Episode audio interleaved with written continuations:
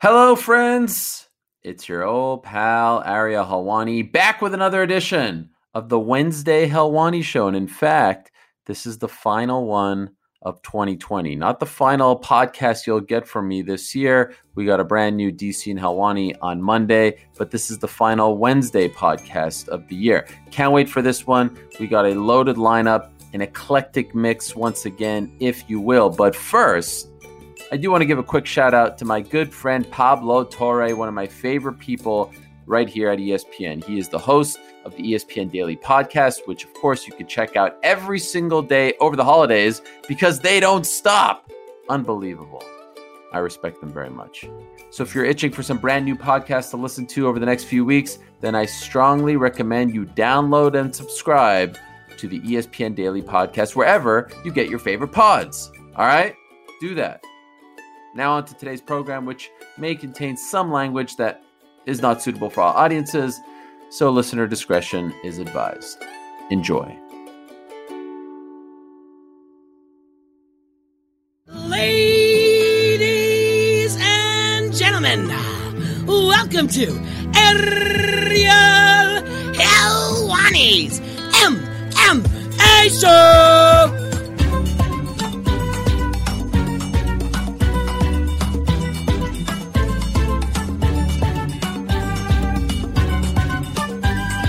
Back in your life on this Wednesday, December 16th, 2020. Hello again, everyone. Welcome back to the final Wednesday Helwani show of the year. Again, we've got another DC and Helwani coming your way on Monday, but this is the final Wednesday interview show, if you will. And I'm going to offer some thoughts about this crazy year at the end of today's show. But I do want to get into today's interviews because we got a lot and a lot of interesting stuff. Now, later in the program, we're going to be hearing from Anthony Pettis. Anthony Pettis fights this weekend on the final UFC fight card of 2020. He's fighting a guy named Alex Morono. And I got to tell you, I'm, I'm really excited to share this interview with you for two reasons. Number one, today, yes, today, December 16th, 2010, 10 years ago today, one of the most famous moments in MMA history happened the Showtime kick, Glendale, Arizona. Final WEC card, final WEC fight, final WEC round, final WEC minute. Anthony Pettis goes off the cage, hits Benson Henderson, knocks him down en route to winning the WEC lightweight title. We all thought he would fight the winner of Frankie Edgar versus Gray Maynard. That was happening on January 1st of 2011. Of course, they fought to a draw. He had to fight Clay Guida because he didn't want to wait. you know, he didn't want to sit around and waste time. Um, he ends up losing to Clay Guida. It was a mess of a situation. Eventually, he got that title, and he was a pretty solid champ before losing, of course, to RDA at UFC 185. But I'll never forget that moment. One of the most iconic moments in the history of the sport. At the time, I was working for Versus, which used to be the Outdoor Life Network, then OLN, then Versus, now NBC Sports Network. And uh, I was working on the pre and post show with Molly Qerim, who now, of course, is the host of First Take, and uh, Urijah Faber and we were in attendance for the final WEC card. WEC, great promotion. You can watch some of their old uh, fight cards on the UFC Fight Pass app.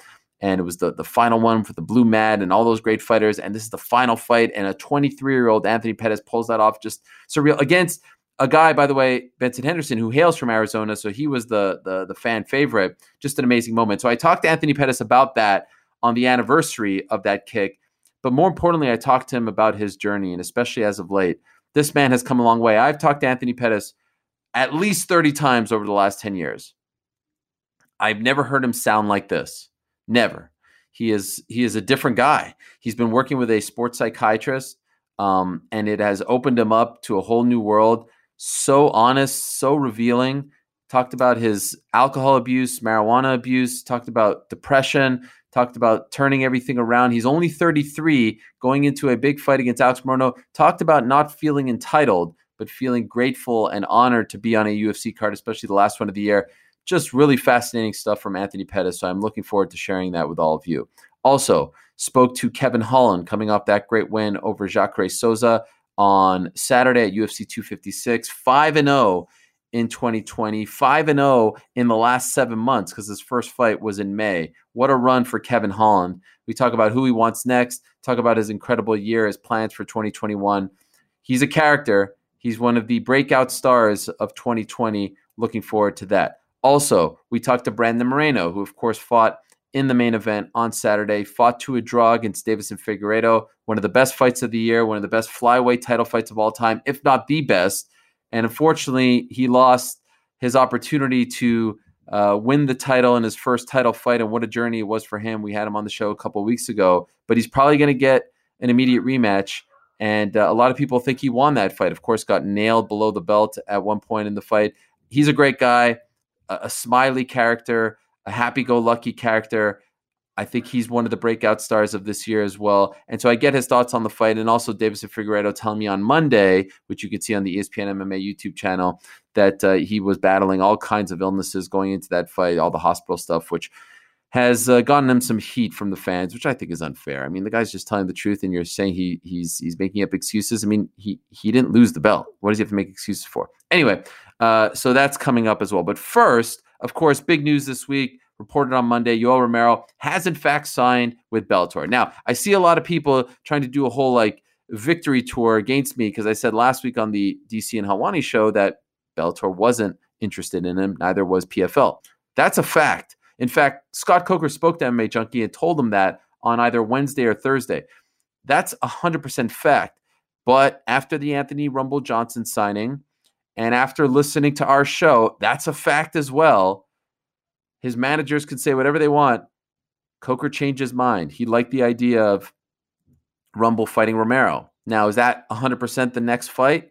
We'll see. I think they're leaning in that direction. There might be some talk of a tournament, all this stuff. The point is, anyone claiming that I was wrong, anyone claiming that I had nothing to do with it, you're just wrong. And when I said on Monday that, you know, I'm taking 80%, 85% of the credit, I wasn't joking. I'm being serious right now. That's 100% a shoot, brother. Anyway, I spoke to Yoel Romero on uh, on when was it? Tuesday night. It was a long interview. In fact, one answer in particular lasted 28 minutes. Now, the entire interview was 52 minutes long. I asked four questions. So we're not going to play the whole thing here. If you want to get the whole thing, go to the ESPN MMA YouTube channel. But there are two interesting parts. Number one, him talking about his unexpected, surprising release from the UFC. And number two, him talking about the potential Anthony Rumble Johnson fight. Of note, he has reunited with his longtime translator, Ray, who kind of disappeared a couple of years ago. And we didn't see him anymore. We they're a great duo. They're kind of the opposite of Deiveson Figueiredo and Valid because Ray literally translates every word he says. So it's great to see them together. You'll hear Ray's voice as well. But anyhow, here's a portion of my conversation with the newest member of the Bellator light heavyweight roster, Yoel, the Soldier of God Romero. The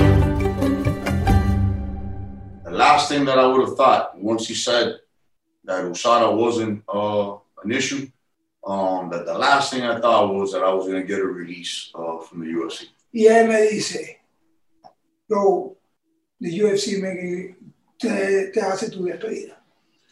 The UFC is, uh, you know, saying their goodbyes to you. yo me río. Eh, porque esta gente siempre está jodiendo. Siempre me está jodiendo. Y entonces yo me río y le digo, ¿qué? Nah. So I started laughing, thinking that he, you know, it was a prank being played on because, you know, the boys with the BS always. And, uh, you know, and he's like, nah. He started laughing to himself. I was like, nah, nah. Porque a veces ellos, para darme una buena noticia, a veces usan una mala noticia a veces. sometimes, uh, you know, to give a good news, they use a bad news first, just to. I got see. Because you know he, you know the way that that's gone in the past is like, oh look, they're not giving you the fight, or they, you know, they canceled your fight, or whatever it is, and then they tell you, nah, just kidding. You know, you're gonna go fight for the belt, or you're gonna get a, a, another shot at, uh, at a world title, whatever. So that's what he, that's what he thought was happening.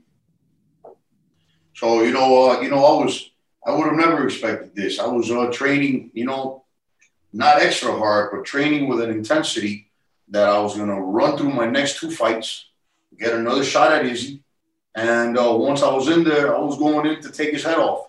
Where either you know, uh, you take my head off, or I'm taking your head off. That was uh, my idea. So you know, when when when Ibrahim said, uh, "Hey, you know, you got the release," I thought he was going to change it and tell me that I had the fight with uh, Izzy, and you know, when he saw in his face, you know, it was serious, and he's like, "Nah, Joe, you know, you've been released." Once you signed, everyone said Romero, Rumble Johnson. This is the fight that has to happen. This is the first fight for, excuse me, for both guys that everyone wants to see. Does this fight interest you? You fighting Rumble Johnson at 205 pounds in your Bellator debut? Is this what you want? You know, first and foremost, you know, at, uh, at 205, Bellator has a huge amount of uh, incredible athletes. You know, Malky and I were uh, looking at all the 205ers that are there incredible, talented athletes.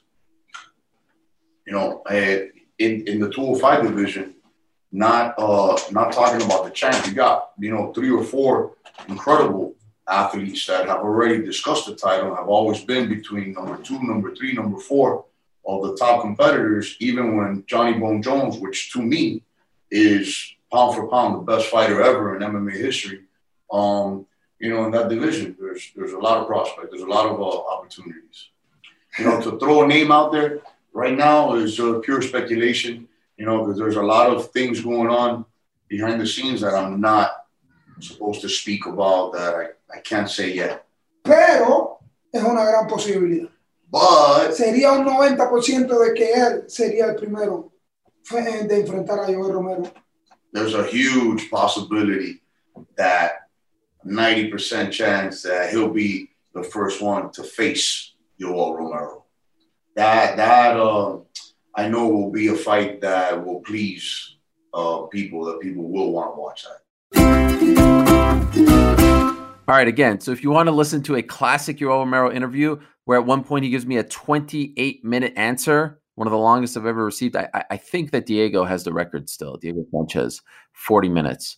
Um, go check that out on the ESPN MMA YouTube channel. And I do see some people saying, nah, wait, don't do the Rumble Romero fight right away. Build to it. Listen, Anthony Johnson hasn't fought in four years.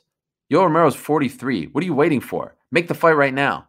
I got an email yesterday from a betting site giving me early odds on Romero versus Rumble. I get these all the time about UFC fights and boxing fights. I never get them about Bellator fights. Strike while the iron's hot, make the fight, don't dilly dally because historically, when you dilly dally and you try to save it, bad things happen. Just ask Bellator, the first regime, when they tried to save Eddie Alvarez versus Roger Huerta. It never works. So those who don't learn from history are doomed to repeat it. Make that fight right now. All right. Now let's talk about another great Mexican fighter. This one, born in Mexico, Brandon Moreno.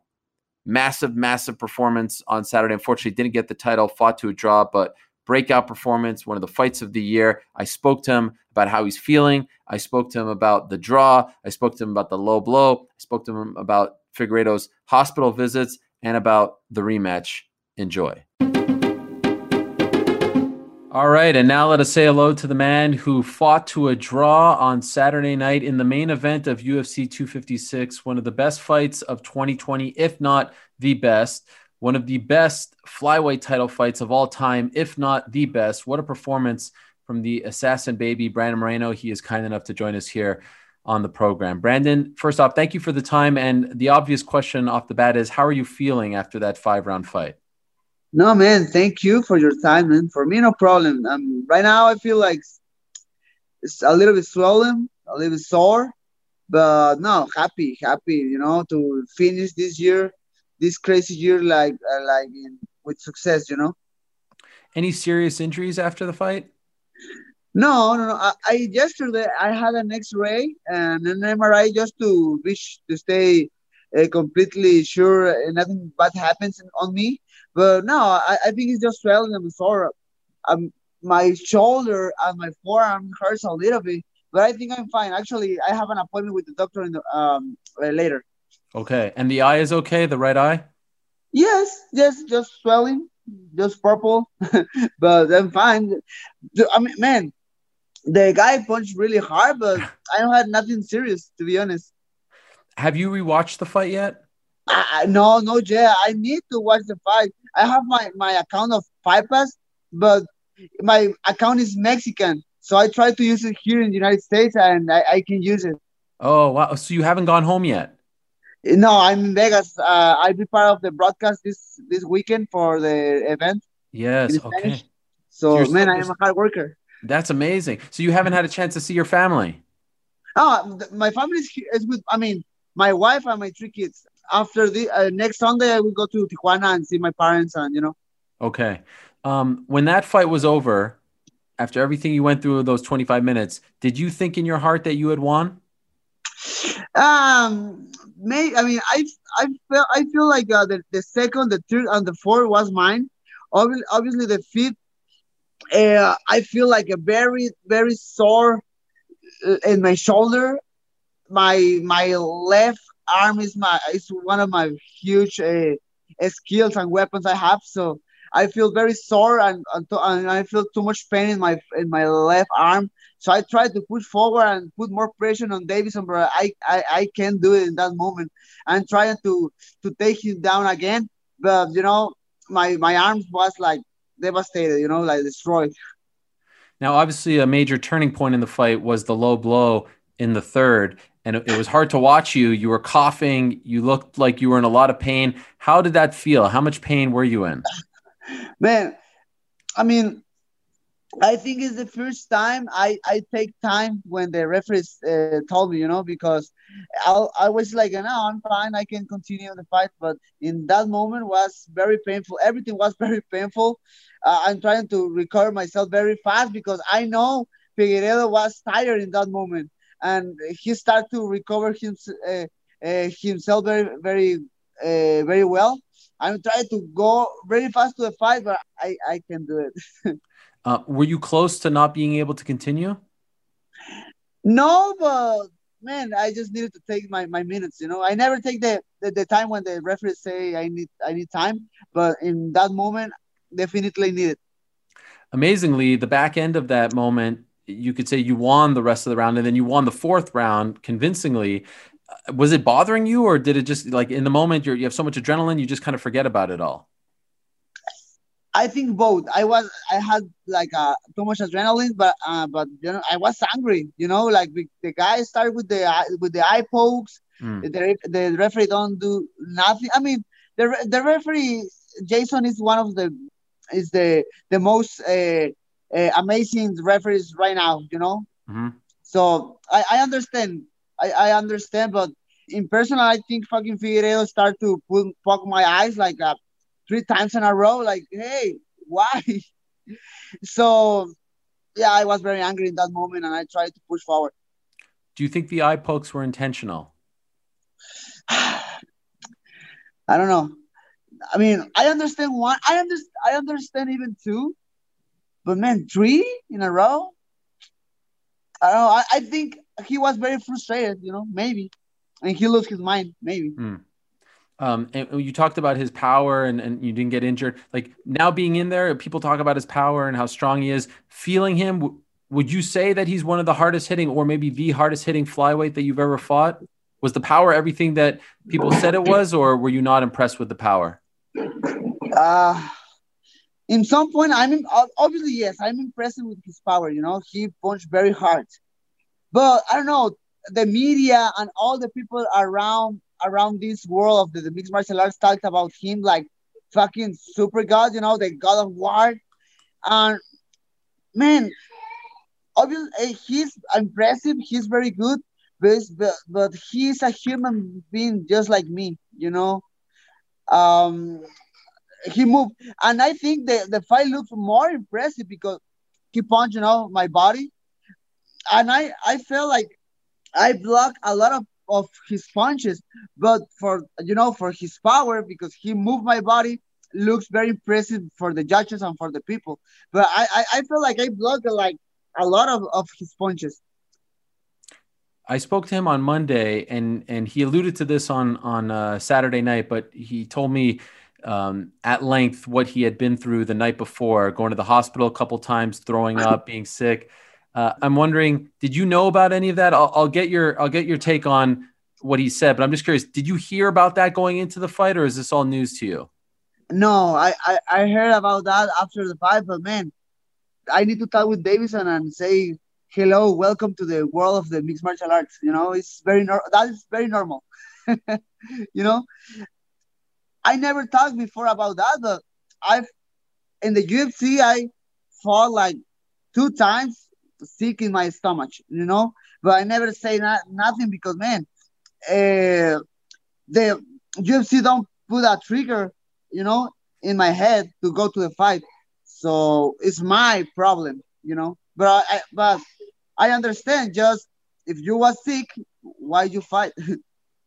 so so what is your reaction to him talking about this now? Do you feel like his? You know, I'll be honest. I I believe him but I've also seen a lot of the comments, and I see the comments from the fans saying, "Oh, you're making excuses. You're you're you're trying to give a reason why you didn't win the fight." What is your reaction to seeing this? uh, both excuses, you know. Yes, I think excuses. You know, for example, me, I'm making excuses with my with my arm because I have my right arm, I have my legs, I have more, more weapons. So, man, everything are excuses. Okay. Does it bother you? No, it's fine. I don't care. Everybody loves the fight, and that's made me feel so happy. Yeah, I mean, in a way, it's good that he fought, right, for you as well, because even though you didn't win, would you say your life has changed now? I mean, a lot more people know who you are, and you're getting a lot more respect, right? Man, everything is amazing. You know, my social media explode last night uh, after the fight. A lot of people talk with me, say, hey, "Man, you are amazing. You are a, a, a Mexican warrior." Uh, man, that makes me feel so proud of my work. Um, I have a lot of respect of uh, other fighters who I uh, I have too much uh, respect. You know, like you know other other fighters like say send me a message and say, "Hey, Congress brother, you look like a warrior man." That made me feel like you know amazing. Sure. You know, impressive. Are you getting a lot of love in your country uh, from the media? Yes. Yeah. Man, yes, you know, like a lot, a lot of support. You know, obviously uh, in the world exists too much hate you know exists obviously in my country too but in general i think 90% of the people uh, who watched the, the fight last night last saturday sorry you know i have all his support and i'm so happy i'm so proud for that it's a crazy thing because it was a it was an amazing fight you're getting a ton of love it's almost like neither of you lost yet you don't have the belt and he does so, like, how, how does it feel to go through a fight like that? You get all this praise, all this love. A lot of people thought you won, but you're not champion. You don't get to fulfill your dream. Does that does that eat at you inside? Um, yeah. I, the the final target is not accomplished yet. I I want I want to fight against uh, against Deiveson Figueiredo. I want them that belt. I know I can do it. I can do it. Just I need to stay focused uh, uh, from the first and the fifth round. You know, stay focused in the fight. Uh, I I know I can beat him. I know I can beat and more now. Mm. Before I, I knew, now completely I know I can beat him. Just we need to make that rematch and we'll see what happens again. Uh, did you lose focus in the fight? Is that why you're saying that? Did you feel like you no, did? But you know, I was very distracted with my with my pain yeah. in my arm. You know, like fuck. You know, obviously I was tired too. You know, I think yeah. Figueiredo was more tired, but I was tired too. So that's make me feel like maybe a little bit distracted. You know, more for my for the pain of the arm. But again, fucking excuses. I don't I don't like that. Mm. I need to go to the fight again. Um, also, when I spoke to him on Monday, he said he wants to fight you again, and he wants to do it in June. Um, does that work for you? Do, you? do you like that, or is that a little too long to wait? Man, it's. I think April sounds good for me. April hmm. sounds good for me. You know, for a good training camp, for a good game plan with my partners, with my head coach in Tijuana, and, then go for the fight. June is is too much, but we'll see. You know, we need to talk. We need to talk with I need to talk with my manager, with Jason. I need to talk with the with the company, with yeah, with with Dana, with with Mick, and we'll see. Um, but it seems like the good news is they are going to give you the immediate rematch, right? Is that what you're hearing as well? Yeah. Until right news. now, yes. Yes. They know what. Actually, they know what. They know what. After the fight, told me like, "Hey, you have the rematch next year." So we wow. Uh, enjoy enjoy Christmas, enjoy your family, and and see you see you next year. Okay. Um, and you know, when I asked him about the rematch, he said if I wasn't sick, I would have knocked out Brandon in the first round. what is your oh, reaction man. to that? it's crazy, man. It's, it's so crazy after uh, talking shit after a fucking fi- uh, fight like that. It's fine. It's fine. You know, he he wants his Gucci sunglasses, his fancy clothes. Fuck it, let's go. well, I'll ask you, and I know you say you don't want to make excuses, but if you had a full training camp for your first title fight, do you think the fight goes differently? Maybe, but but what's the same for him? So I can yeah. make that kind of excuses, you know? Yeah. What a year for you, though, right? I mean, to end I know. like this, are you able to be happy about it, even though you didn't get the belt? Man, watch me right now. I'm so happy. You know, I'm enjoying uh, uh, my time with my family. I spend time with my three kids. Um, obviously, I have too much love, too much support from the people.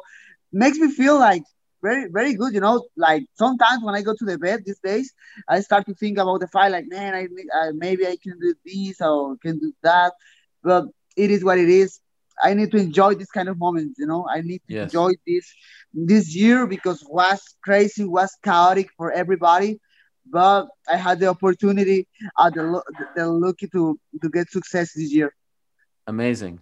Well, uh, enjoy it. Enjoy the holidays, and and uh, congratulations, Brandon. I know you didn't you know, get the belt, but you should be very proud of that fight. That was an incredible fight to watch. And I don't know what's in your chin, my friend, but holy smokes, you could take a punch. it's an amazing thing to watch you in action. So uh, I hope you're proud of what you did.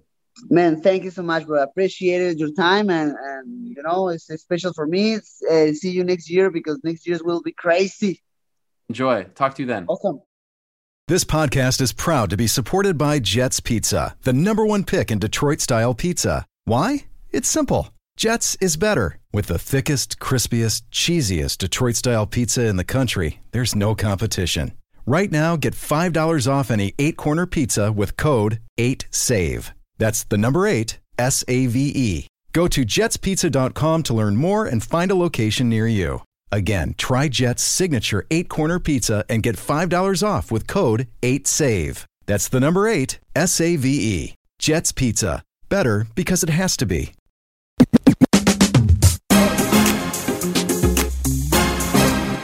All right, and now let us say hello to one of the biggest stories of 2020. What a year this man has had. Kevin Holland improved to 5 and 0 this year. He's coming off that amazing win over Jacare Souza at UFC 256 and here he is sitting in the driver's seat to set up a massive 2021, but we did want to talk to him because we spoke to him just a few weeks ago and the first question I would ask you, uh, Kevin, is where's Pops? You you were supposed to bring Pops on to. I was supposed to.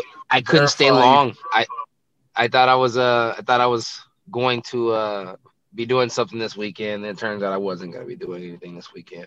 Oh. If that was the case, I would have stayed in California a little longer. But you know, I came back home to Texas so I could get ready. Now, wait, wait a second. You said you thought you were going to do something this weekend. Did it involve fighting?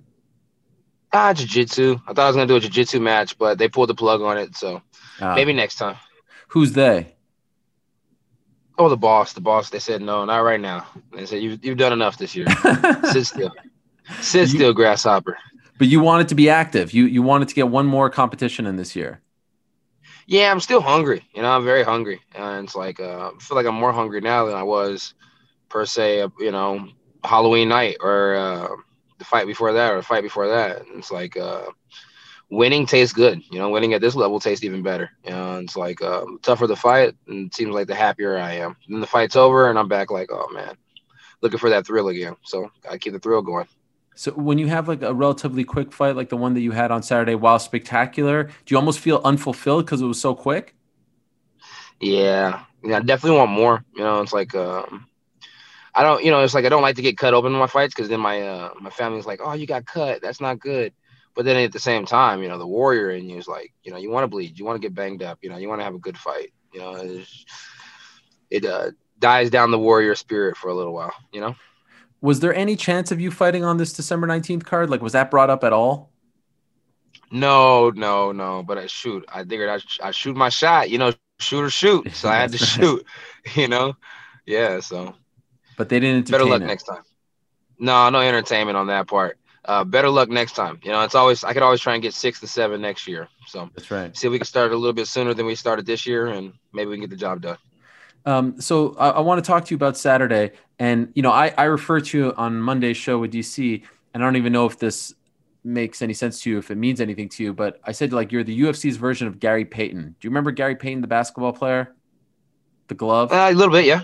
Yeah. Well, the glove, and and I say this with the utmost respect, he never stopped talking. Right? He was known as one of yeah. the best trash talkers in the history of the NBA. He just did not stop from the beginning of the game to the end. But he backed it up. He's a legend. He's a Hall of Famer. Right? He's a legend in the game. That's and that's when when I saw you walk out and you did not stop talking from the beginning to the end on a big stage like this. Like it's one thing to do it, but you're you're fighting Jacare. I was like, man, this guy is something else. Why do you feel the need to do that? Is is that just something that you do, or is it something that's part of the mind yeah. game to throw him off his game?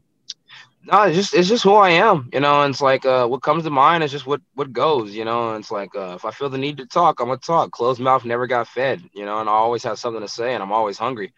So I don't know, you know. It's like I'm just out there having a good time, and a part of having a good time is conversation. Conversation rules the world, you know. So uh, we're just in there speaking and greeting, doing our thing, you know. The the officials that they used, the officials were cool, you know, they were good people. House back there wrapping my hands. He's a great character, you know, somebody dope to talk to.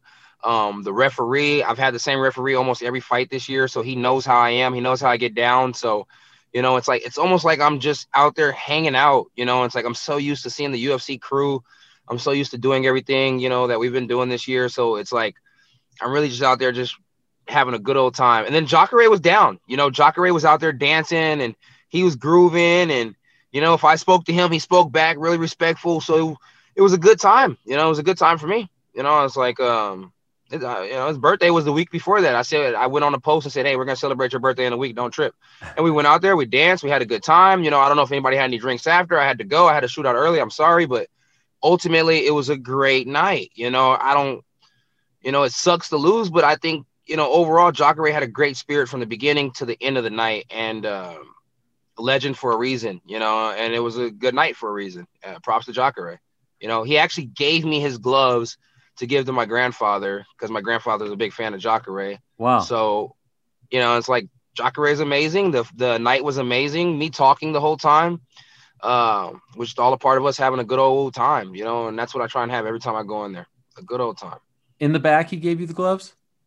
In the back, yeah. In the back, when I was walking out, he was in the medical thing. I went and I seen him he asked me to come in there, came in there. He gave me the gloves and said, give him to grandfather. He's a big fan of mine, right? I said, yes, sir. Told him we're all big fans of his, you know, which we all are. And uh, he told me to give the gloves to Pop with the blue tape on them. He said, give those to Pop. And so, wow. Which How did he really know that? nice. Uh, I guess from watching some of the interviews and stuff like that. So, and then I told him when we were in the cage and after the fight, you know, I went over there. I almost got emotional for a second. I always tell myself never cry in the cage, but I almost got emotional for a second there, you know, Jacare, you know, it's like a lot of people have people that look like, oh, this guy's this, this guy's that, but Jacare, you know, it's like if you, know, you know what I mean, if you watch and you like just like pure good fighting, you know, Jacare is a beast, you know, and it's like the Alec from the alligator clapping to the way he would sub people to the way he'd knock people out. It's like he's always been somebody entertaining to watch, and he's an OG in the game, you know. And it's like a Strikeforce champ. You know, it sucks they never got the UFC champ, but you know, it's like Strikeforce champ for sure. And one of the first things that I seen was Strikeforce. You know, my grandpa, like I said, he switched back and forth from Strikeforce to boxing, Strikeforce to boxing. That was just his thing, you know. So, you know, Showtime and HBO right, right. there next to each other. Um, obviously, you're happy about it, and it was an incredible finish. I'm going to ask you about it, but it did seem afterwards like you were you know, you were a little bummed that it had to be Jacare, right? Because you have so much respect for him, right? Was it was it was it strange exactly. to do that to to knock him out like that because of the respect that you have for the guy? Yeah, the respect I have for Jacare, it sucks to have to do that to Jacare, but at the same time, going in there, I knew what I had to do to beat Jacare, you know. So uh, yeah, it definitely sucked. And then after that, you know, it's like you ask yourself, why do you always have to? Why do you always seems like you always have to get fights against people that are cool and that you might actually like? Why can't I just beat the crap out of the guys that I don't really, uh, I'm not really that fond of, you know? And it's like at that moment in time, that's kind of what I'm feeling like. Oh, this could have been this guy, this guy, that guy, but it wasn't. You know, it's Jacare. You know, it's like job's a job, though. You know, we do what we got to do. Is that a sequence? I mean, I don't even know if you can practice something like that, but like to do some to knock someone off off your back like that is very rare. Is that something that you actually prepare for? Do you, do you put yourself in that spot and see if you can actually unleash that kind of power off your back? No, we get in that position a lot to see if you can get back up. That's about right. it. I mean, I may chunk that shot in the gym, you know, trying to get back up, practicing getting up. But, you know, that's just playing around. You know, it's never like, oh, I'm going to go out there and knock somebody out off my back or I'm gonna go out there and devastate somebody from here. No, you just practice on getting up, get back to your feet, and striking again, and looking for openings as you stand up. It just worked out, man. You know, um, like I hit him here, you know, which is a good. People say, well, that doesn't do anything to anybody. Well, this is supposed to be a pressure point up here, you know. And it's like it was in a dirty thirty breakdown for my my original for kung fu. You know, it was a part of getting a new belt. Yeah, I didn't know the dirty thirty. You know, it's like you asked me dirty thirty now, and it's like I probably hit about seventeen. Get lucky, you know. And it's like, um, but that was one of those spots that I remembered. So it's like executed with precision, but the game plan just at the spare of the moment. You know, good thing I had it. Um, amazingly, you were supposed to headline two weekends ago against Hermansson. You get mm-hmm. COVID and and they do the switcheroo. But how did the COVID affect you? Because it just seemed like the day we found out you were out, they booked you in this new fight. While it seemed like you still had COVID, like physically, how did it affect you? Physically, I didn't feel anything. To wow. be honest with you, physically, I was good the whole time. Got the family tested. Everybody came back negative. We were pretty much good. We were all good in the house. You know, for two days, I felt like I had a common cold. Uh, and that was before I knew I had the COVID. And that was like the day before Thanksgiving. And then on Thanksgiving, and then uh, it seemed like I got the test, woke up the next day and was like, man, they tripping. I feel good. Give me another fight. What, what do we have on the books? Uh, I never felt down. I trained in the garage the whole time until I got two negative tests and I could go back to the gym. I got two negative tests before a week was up, you know, and it's like, uh, you know, you only had a week before you had to go and get on the plane to go to Vegas anyways. I had two negative tests before that was up and was already training again. So no big deal. I felt maybe a false positive, who knows, but it all worked out. Were you bummed that you lost out on on a main event? That I mean, obviously that was a big deal against a, a known guy. Did that bum you out? No, not really. It was nice to get the notoriety. No, no, uh, it was nice to get the notoriety and everything for uh, you know, about to get that spot and you know, it was cool and everything, but it was never really mine to begin with. It was Darren Till's. So I was just stepping in to fulfill that fight. All of a sudden I couldn't step in to fulfill the fight, but I still had another fight lined up.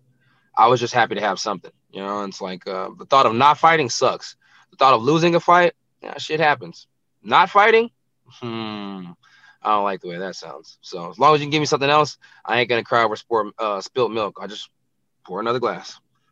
Uh, do you believe that you're the fighter of the year? Uh, you know, it'd be nice to have a little a little award to put up in the man cave, but it ultimately doesn't. I don't think it, I don't think you get a check for it, right? No, I don't. Th- not that I know of. I mean, I know the UFC is starting to do their own now, but I, I, I don't think so yeah, it's it's not more money and it's it's not um it's just it's more ego for somebody. Somebody else can get it if it makes them feel, you know, better about themselves. But I feel great about myself. So, you know, fighter of the year, and it's like all my boys and people that I really, you know, opinions that I care about, they think I'm the fighter of the year. That's all that matters, you know. We'll go out, we'll have a badass barbecue, you know, we don't have to worry about so much COVID and we'll do our thing. But that'll be that'll be our celebration. But I don't need the trophy. Will be nice in the man cave, but at the same time, I'm not even going with that theme in the man cave. So, how soon? Like realistically, perfect world. Are you shooting for the January 16th card? Are you shooting to fight next month on Fight Island if Is that's that, where they go? No, no, no, I don't really want to go to Fight Island. Like, uh, if we're being honest, you know, it's like I don't really want to go to Fight Island. Why not? It's like uh, I I like the Apex. Okay. Uh, it's like I'm I'm fine with it, the Apex. You know, it's like Fight Island's like a vacation for some of these guys. I'm not I'm not going to have fun. I'm going to work, you know. So nice island and stuff like that. I'm down to go out there and watch some fights. You know, you could put me out there watch some fights. That'd be sick. Uh, to fight, I go right down the street to the Apex. I'm cool with that. Now, like I said, if Darren Stewart gets some wins and they say I need to rematch Darren Stewart, I'll go to the freaking Fight Island for Darren Stewart just so he can't cry and say about the judges. I'll do that for him because he's a good guy. I do that for him. But just to go out there for nothing, no. And it's like if me and Derek Brunson are gonna fight, I could fight him right here locally. You know, it's like we're both right out here. Let's just do it here. We don't have to waste money on an air flight. You know, it's like uh, we could both drive to the Apex. Let's do that. I like the way that sounds. You know, and so yeah, if it makes sense for them to fly me there, I'll fly there. If not, let's keep it at the Apex. Whenever they go back to the Apex, I'm down for that. Is that the next one? Is he the next one on your list, Derek Brunson? I would love for it to be. You know, it's like uh, I would love for it to be. You know, if you keep speaking it, it may just happen. You know, so keeps talking about it. Why would you love for it to be? We we've had a few little talks. You know, and it's like um, you know, we were we were supposed to be on the same card with uh when he fought Edmen Shahbazyan. I was supposed to be fighting Trevin Giles. That fight fell apart. Um, I think I was, you know, I was I was low key hoping his fight fell apart so I could fight him that night. You know, uh, didn't work out. I was watching him warm up in the back room. He just looks weird when he warms up. He just strikes so funny to me. I want to beat him up because I don't like the way he strikes. He just looks awkward. It's like a dis- disrespect to striking. It's sad that he's knocked out strikers before with that weird striking. Um, he messaged me before, like he wanted me to help him get ready for the Israel Sonya fight. You know what I'm saying?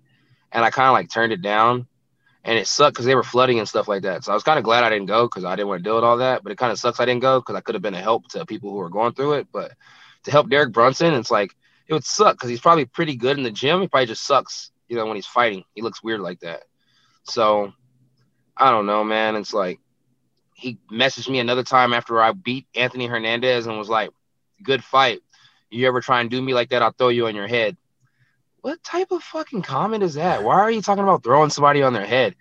And I was like, I mentioned him back all hostile, and he kind of was like, "Bro, I was, you know, trying to see if you wanted to train, and you up here tripping." And I was like, "Don't tell me you're gonna throw me on my head. You may talk to other wrestlers like that, but I'm a striker. Don't talk to me like that. That's fighting words."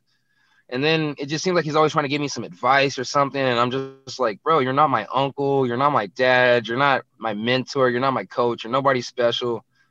Your record's really not that great. Why are you trying to give me advice? You know, it's like, you should really just shut up and stay in your place. And so when I seen him at the airport that time, you know, it's like, he tried to talk me down like if I was tripping I'm always so hostile. And you're right, I am hostile. He was like, Man, you're ready to fight me right here in the airport. You know, it's like, what is wrong with you? I don't like you. That's what's wrong with me. You know, it's like you're you're annoying. You know, you always you're in my inbox saying stupid shit. And he's like, Will you tag me? I tag you because you had something to say to me. If you never played with me, I wouldn't play with you. And it's as simple. You know, it's like uh, just don't like the guy. You know, it's just he gets on my nerves. You know, it's maybe it's not a good enough story for the people, but it's a good enough story for me to want to put my right hand on his freaking face, you know, and it's like and for some reason the right hand's doing pretty good lately. So and for some reason, his chin doesn't take those too well, you know? So it's a good fight for me. Good fight for me. Besides it being a good fight for me, I just don't like the guy. So, yeah. Um, if he said something to you, you said, uh, if you ever try me like that again, what, what do you mean by that? Like, try you like what? No, he was like, if you ever try that against me after my Anthony oh, Hernandez fight. Gotcha, gotcha. The the knee to the you know yeah. the knee, the elbow, the good. It was a good finish. You know, he's like, if you ever try that against me, I'll throw you on your head. he was probably joking. He was probably trying to be cool. You know, it's like I didn't think it was cool. You know, I thought it was. I don't know. Yes, he's just he's a he's different. He's not my cup of tea. You know, everybody has to be. Everybody has their own cup of tea. He's not mine. You know, took two sips, didn't like the guy, spit it out. Now I'm just waiting to flush him down the toilet. You know, it's like I'm glad he has some wins, and then it makes sense in that part too. Not very many people at 85 right now have a bunch of W's. Me and my manager and my coaches, we we're talking about that. He has some wins right now. So, you know, fighting him right now kind of makes sense. He has wins. I have wins. You know, he's at the top of the heap. I'm getting close. I know he doesn't want to fight people that's not ranked in a spot that puts him close to a title, but I got some hype underneath my name right now, you know, quote unquote. And on top of that, you know, it's like if the UFC wants to give me a good fight, I think that's a favorable fight for me. This time next year, end of 2021, will you have either fought for a UFC title or will you be UFC champion? If I fought for the title, I am UFC champion. I see how you try to do that there. okay, will you be booked to uh, fight? Or option C, will you be booked to fight? Are you on the verge of fighting for a UFC belt? I don't know, man. I got to do if Derek Brunson's number 7, right? Yeah. I beat Derek Brunson, I'm number 7. Then I beat up number six. I'm number six. Then I beat up number five. I'm number five. I do that all the way to the second contender. That's six fights in a year, right? That's the six fights that I asked for. My math? I hope my math's right there. That's the six fight that I asked for, right? I'm right there. I'm number one contender. I don't have to fight the champ, you know. And then 2022 though, I'm the champion, El Champion. You know, I'm shooting for six fights next year, not a champ, not a belt. You know, it's okay. like let's break a record, one record at a time. You know. You think it's possible? Six fights in a year? Yeah. Oh yeah, we did five months. We did five fights in seven months. Six fights in the uh, twelve months. Very possible. Okay, so that actually means more to you right now than fighting Izzy for the belt. Yeah, I mean, plus Izzy's up there doing his own thing. You know, it's like, uh, plus he's he might not even be the champ when the time comes. You know, he might be heavyweight champ by the time I fight for the middleweight belt. You know, he might be out acting or doing a Puma commercial or some shit. You know, it's like who knows what Izzy's gonna be doing. You know, and it's like uh, he might be fighting for all the colored flags around the road, you know. And it's like, who knows what Izzy's gonna be doing? I don't know. You know what I mean? Props to Izzy. What I'm gonna be doing, I'm gonna be smacking everybody in the 185 division. That's for sure. Hi, it's Mike Greenberg letting you know ESPN Bet is ready to take you through all the biggest sports moments this spring. The official sportsbook of ESPN has exclusive offers and markets from Scott Van Pelt, Stephen A. Smith, and me, plus many more. From the playoff intensity to finally getting out to the ballpark, there's no better time for sports fans. Sign up today. New users get a bet reset up to $1,000 in bonus bets if your first bet doesn't win. Download ESPN Bet today. What a play! Must be 21 plus and present in select states. Gambling problem? Call 1 800 GAMBLER. Terms and conditions apply. See app for details. Now let's turn our attention to my conversation with Anthony Pettis. Like I said at the top, today's the 10 year anniversary of the Showtime Kick. I'm assuming if you're listening to this podcast, you are familiar with the Showtime Kick. Again, WEC 53, Glendale, Arizona, December 16, 2010. One of the most iconic moves in the history of this sport. And it just so happened I didn't actually book him to talk to him today because of that. And it occurred to me as I was thinking about talking to him. Sometimes I'll I'll, I'll have like this internal monologue, and I'm like, oh wait, December 16th, that's an important date. And then I'll start thinking, and then boom, it hits me. Showtime kick WEC 53. But that's really not the most interesting part of this conversation. The most interesting part is about his growth, his work with his sports psychiatrist, and just how honest he was about the things he's been through over the last few years. Let's be honest, it's been a roller coaster few years ever since he lost the belt to RDA. I've never heard him this honest. I've never heard him this revealing. Here's my conversation with Showtime Pettis. I honestly can't believe it's been 10 years. So much has happened Man. since then. And uh, here you are, still in the UFC, still thriving, coming off a big win over Donald Cerrone. And so let's talk about this. And, and in particular, something that you just brought up. You said you've been working with a sports psychiatrist, right? Yeah, sports psychologist. Yeah, psychologist. Uh, UFC. Yeah, the UFC um, is um, you know offered this uh, this route to me, and I, initially I was totally against this, man. Like I'm like, yo, I'm a, I'm a, a young tough dude from the south side of Milwaukee. I don't need no one like, to get in my mind, and like I'm already strong. I'm willpower. I have all that, all the all the things I need. And then my first meeting with this guy, and I, honestly, Cerrone was the first fight I actually got to put that into play of not letting um, well, first of all, being being present, you know, getting present in the moment. You know, I think um, when I was when I was when I lost the belt to RDA, um, the only thing I could focus on was become a champion again. And I didn't I wasn't in the now. I was kind of like just in the future. I was like trying to figure out what's next. Who do I fight next to become a champion? Um, and I didn't really address the issues in my game that had to get better. And uh, you know, talking to this guy, and it's been about a year now. His name's Micah. Um, it's been about a year now that I've been working with them. I just feel like it's a whole nother toolbox that these these younger fighters need to explore. I mean, and that's that's the biggest thing I wanted to, to tell these guys. Like the uh, the way it changes your perspective. You know, like going into this fight week, you know, I'm going in as I'm blessed to be able to be on this fight card. I'm not I'm not entitled. I'm not supposed to be here. I'm not supposed to. Uh, you know, for me, it was like always the next big fight, the next big name, the next big uh, I guess the big the big something to get me up for these fights. And now with that mindset shift, it's like, man, I get to focus on the parts of my game that I need to get better. And um, that's what I'm excited to go do. You know, a guy like an Alex Morono, I get to go in there and build off of my my cowboy performance. And I'm not putting all my pressure on my my physical performance. It's more my mindset. Like going in this fight week, like I'm I'm judging myself on how mentally there I am during these practices. And if, if you can calculate that and you can actually attach to that, it changes the whole perspective of the fight, man. It's, it's just a, that's, that's that's why I really wanted to get in this fight. You know, I was like, yo, I was, I was trying to get on this fight card before the end of the year because I only got two two fights this year. I usually fight three or four times in a year. Um, so luckily, you know, when whoever got COVID, I, I, feel bad for them, man. So like the spot opened up. I think it was a uh, Leon Edwards. A spot opened up on this card and allowed me to get onto this card. Um, but uh, you know, so good luck to Leon and getting better and you know getting his fight going. But I was just I was just excited to show my mental growth and and and to see like uh, the a piece of my my fight that's been missing for a long time. I think when I when I came up these ranks, I was just so focused on becoming the champ.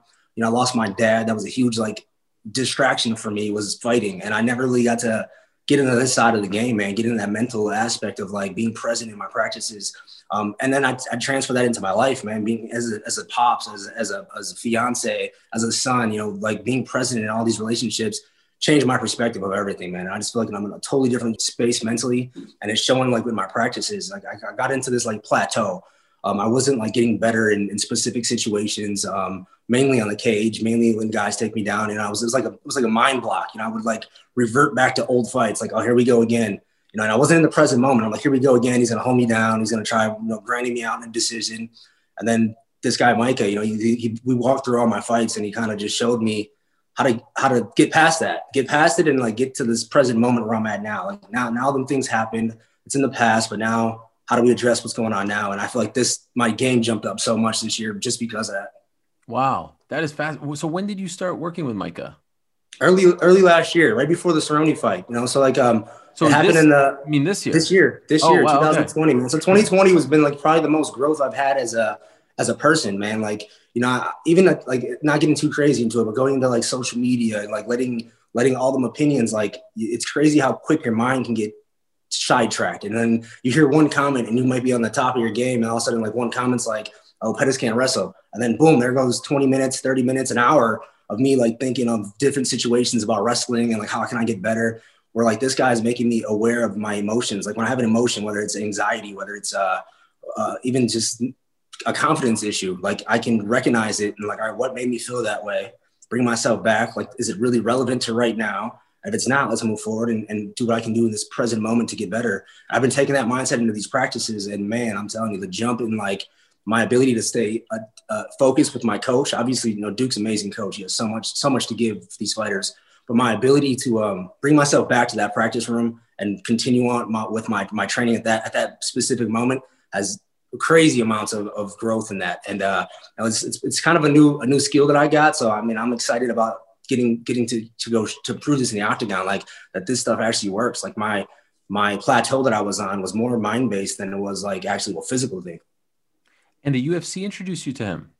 Well, the UFC hires him. Yeah, all the athletes have an opportunity oh, to, wow. uh, to to see this guy. Yeah, so he's a he's a free service that the UFC offers. You know, I, like I said, I was totally against it. My fiance is like, man, maybe you should talk to somebody. I'm like, I don't need to talk to nobody. You know, I'm I'm, I'm the kid from Milwaukee that became the UFC WEC world champ.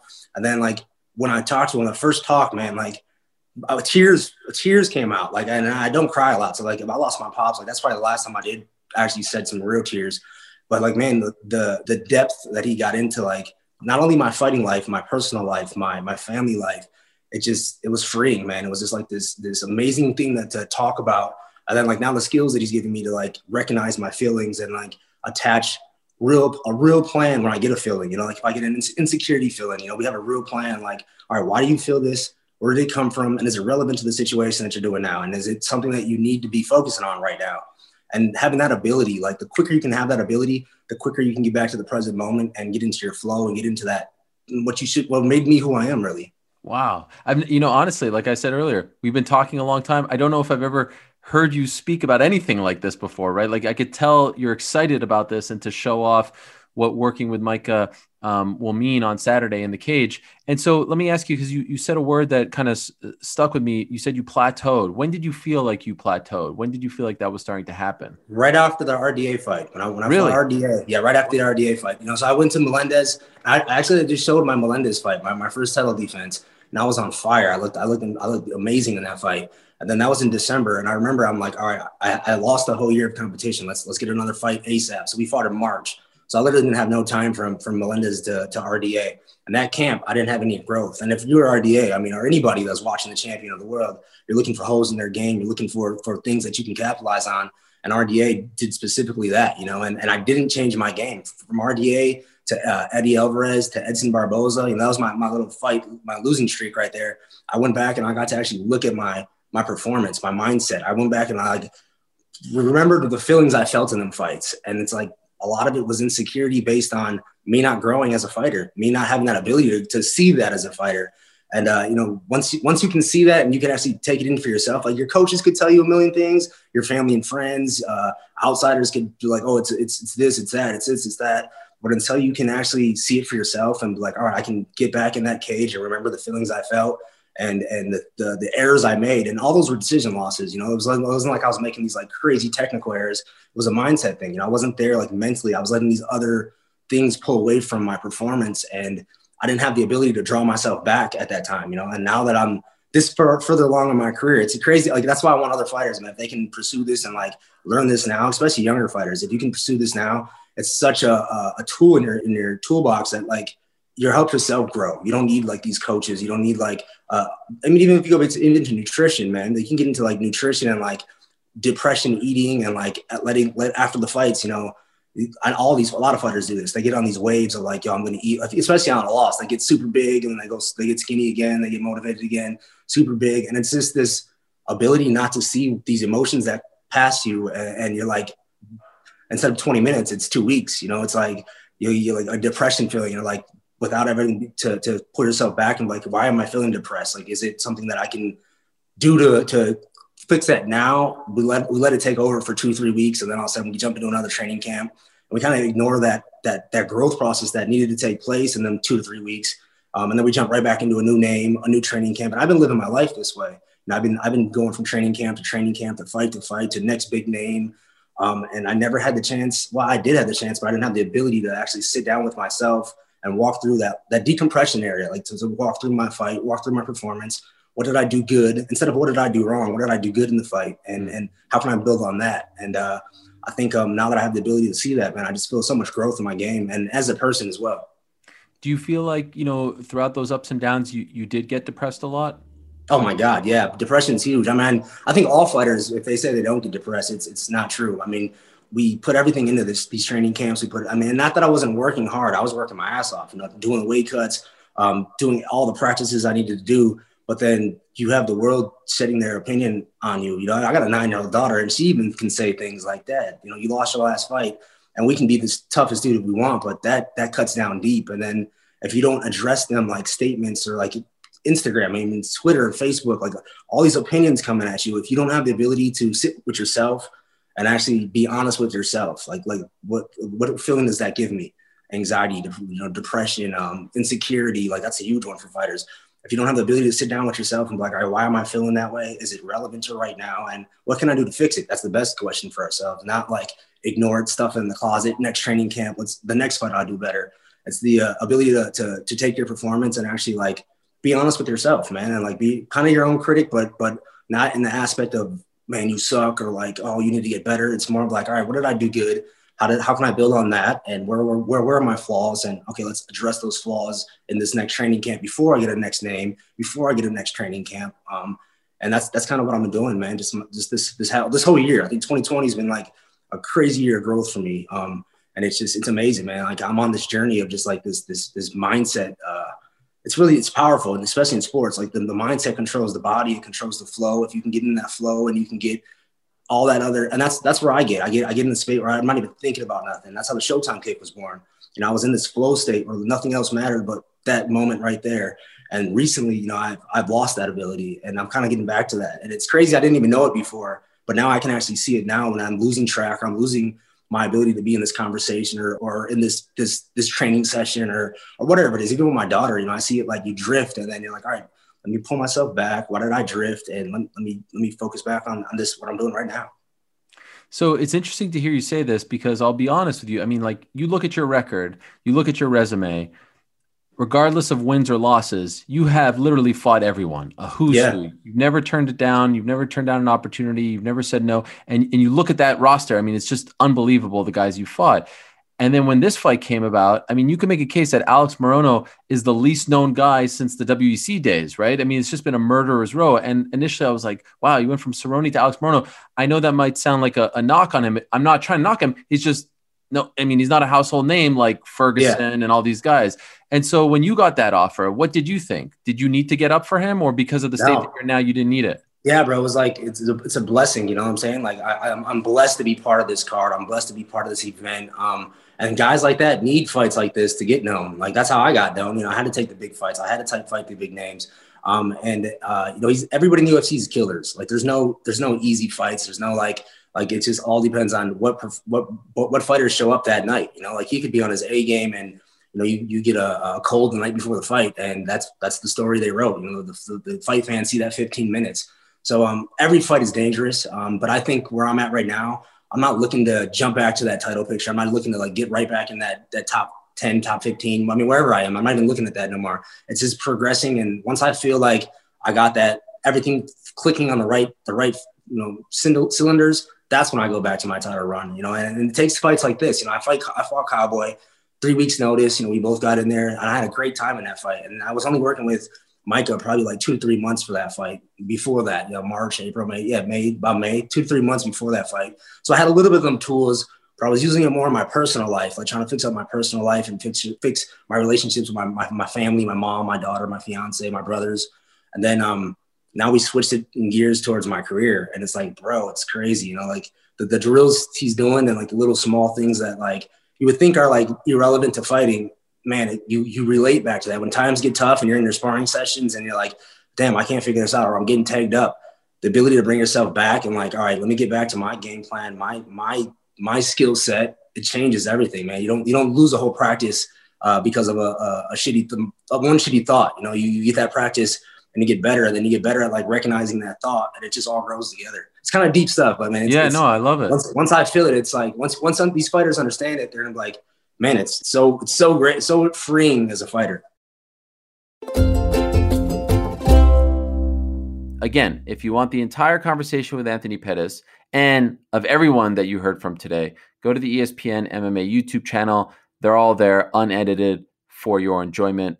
Obviously, appreciate you listening on the pod as well. And we've got another big weekend of MMA coming up. There's one championship on December 18th. There's CFFC on the 18th as well. KSW with their final show of the year, and of course, the final UFC fight card of the year. And what a card it is. As of right this second, 14 fights on this card. There were 15, uh, but we lost one. We'll see what it ends up with. Action kicks off at 4 p.m. Eastern on ESPN Plus. Main card, 7 p.m. Eastern. Just listen to this main card. Wonderboy Thompson against Geoff Neal. Very important fight at 170. Both guys haven't fought this year.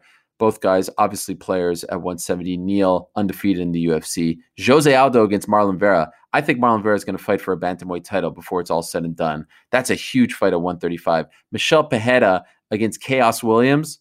Two terrifying guys. Khaos has had a great great year. Pereira is always fun. Human highlight reel. Rob Font against Marlon Moraes. Fascinating fight again at 135. Alex Morono against Anthony Pettis. Spoke about Pettis. Big fight for Morono. Greg Hardy against Marcin Tybura doesn't get me all that excited, but hey, uh, whatever floats your boat. And then there's a bunch of great names on the uh, on the prelims as well, including Jillian Robertson, who's doing really well at 125. Deron Winn, Mini DC. Anyway, like I said, something for everyone and a great way to end 2020. This was the card, by the way, that was supposed to be headlined by Leon Edwards versus Khamzat Chimaev. Unfortunately, we're not getting it. Uh, we were also supposed to get uh, another fight from Kayla Harrison on Thursday in Titan FC, but unfortunately just found out today, Wednesday, that her opponent, Josette Cotton, weighed in. Actually, she didn't weigh in. Harrison weighed in at 155. Cotton didn't even make it to the scale. She had to be hospitalized because she couldn't get under, get this, 180 pounds. She couldn't get under 180 pounds for a 155 pound fight. That's insane. Kayla tells me she tried to still get on the card. She even offered to reweigh in in an hour at 165. Commission said no. As of right this second, she tells me she's still trying to remain on the card against someone, but that's just something I've never heard of. I mean, 25 pounds is is insane. Um, so we're not getting Kayla Harrison's Titan FC debut, at least as of right now. Maybe that changes in the next few hours, but at least as of right now, um, on Thursday night. Now, like I said at the top, this is the final Helwani Wednesday show of 2020. And yes, we're getting one more show on Monday with DC, but I just I just wanted to say a few things about this year. And if I could, you know, maybe break the fourth wall for just a little bit. And I sort of allude to this stuff from time to time and I've touched on it throughout the year. But obviously no one predicted this year would go this way. I mean, here I am doing the show in my house you know, I used to go to Bristol. I used to go to the South Street Seaport to do these shows, and, and we don't do that now. Hopefully, next year we will. And I'll be honest with you, like, first month of the year, fine. Midway through February, not so fine. Uh, there were a lot of changes coming to the show. And I'll just tell you straight, I wasn't happy with the changes. Uh, we were going to make the show shorter. It was going to change locations. There were several things that I was not happy with the Monday show. And then, of course, the pandemic hits. And what's crazy about that is that the pandemic hit maybe a week or two before the changes were about to go into effect. These changes that I was stressing over, that I was sad about, that I was down about, were about to go into effect. Pandemic hits. So I'll never forget that Monday, right? So like the pandemic starts here in America really like on the Thursday. I think it was March 12th. It starts on March 11th, the Wednesday night with the the Thunder and Jazz game and all that stuff. But then March 12th, everything starts to close, and I'm doing a show on Monday. That was the the the, Monday after the Kevin Lee Charles Oliveira fight, and all of a sudden, there is no Monday show, right? I ended up doing an IG live, if you remember, with uh, Colby Covington and Mike Chiesa jumped in, CM Punk jumped in, one other person may have jumped in. And we did it at 1 p.m. because I wanted to give you guys something. I wanted to keep some sort of sense of normalcy. But then, you know, we were trying to figure out like how do we keep this going? And my suggestion was, well, I just started this radio show with DC that we were going to do um, you know, we were going to do it before every pay per view on ESPN radio. Why don't we just do that as a placeholder? And so, as you know, we did it, but it was all under the Ariel Helwani's MMA show umbrella. And very quickly, I started to love it. DC started to love it, and everyone else started to love it as well. And so the conversation then began to, to center around well, why don't we just do this on Mondays because everyone's enjoying it and the fans seem to enjoy it. And then we'll do the interviews on Wednesday. Now, are the Wednesday interviews the same as they always were? No, things are obviously different. I'm not doing three and a half hours. It's not all in one shot and all that stuff. But I just want to say that I can't thank you all enough for your support this year. Not a lot of belly aching. You know, sometimes I've I've complained about the fact that the the fans are a little demanding and they they complain and all this stuff and they criticize. I didn't get a lot of that this year with all the changes, um, and even the fact that we're not doing things in a, you know, a beautiful studio that sounds great and looks great. And I just want to say that that really helped me out a lot. And I've taken it upon myself. I didn't miss a single week this year. There were a couple times where we missed shows here and there, but I've not taken a full week off this year. And I'm not asking for any type of congratulations for that. That was my choice because I really took it upon myself to try and be there for the fans. We all were going through so much, and uh, we all needed an escape this year. And I use podcasts as an escape. I use sports as an escape. And there were a couple months where there were no sports.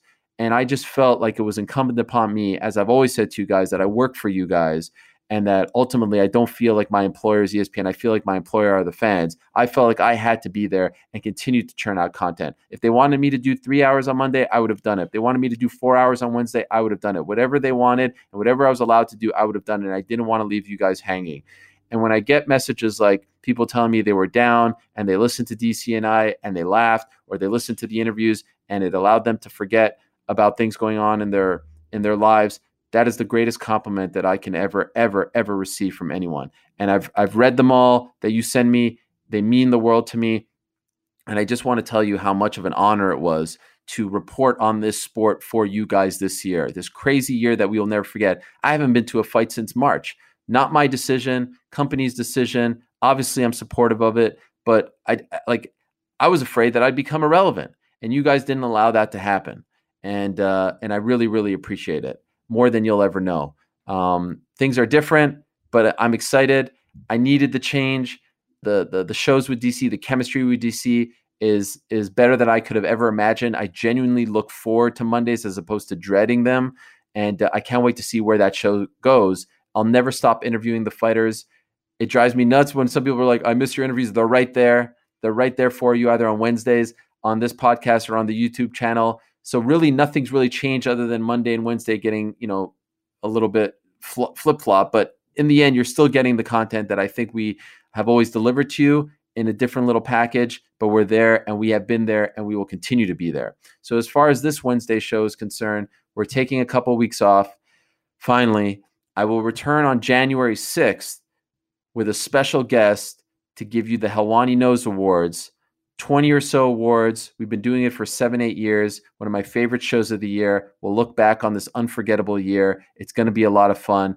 And then we've got a show with DC on Monday, another Ariel and the Bad Guy next week, and then we'll return with another DC show on um, just January 11th as we get into a big January card. So, one more time, if this is the last show you hear from me this year, if you choose to go that route, happy holidays.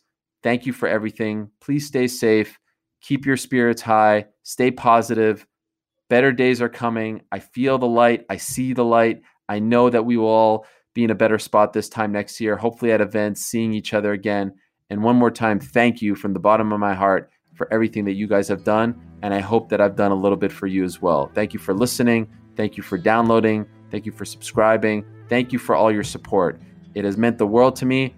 And I just want to thank you all for allowing me and DC and these fighters to be a part of your escape valve because that's all I ever want to be. I want to be an escape for you guys. I want to be entertainment for you guys. I want to give you something else to think about, something to enjoy, something to get your mind off of all the craziness that has happened this year. And, and I feel in my heart like we have done that. So I'm uh, I'm done for today. Enjoy the fights.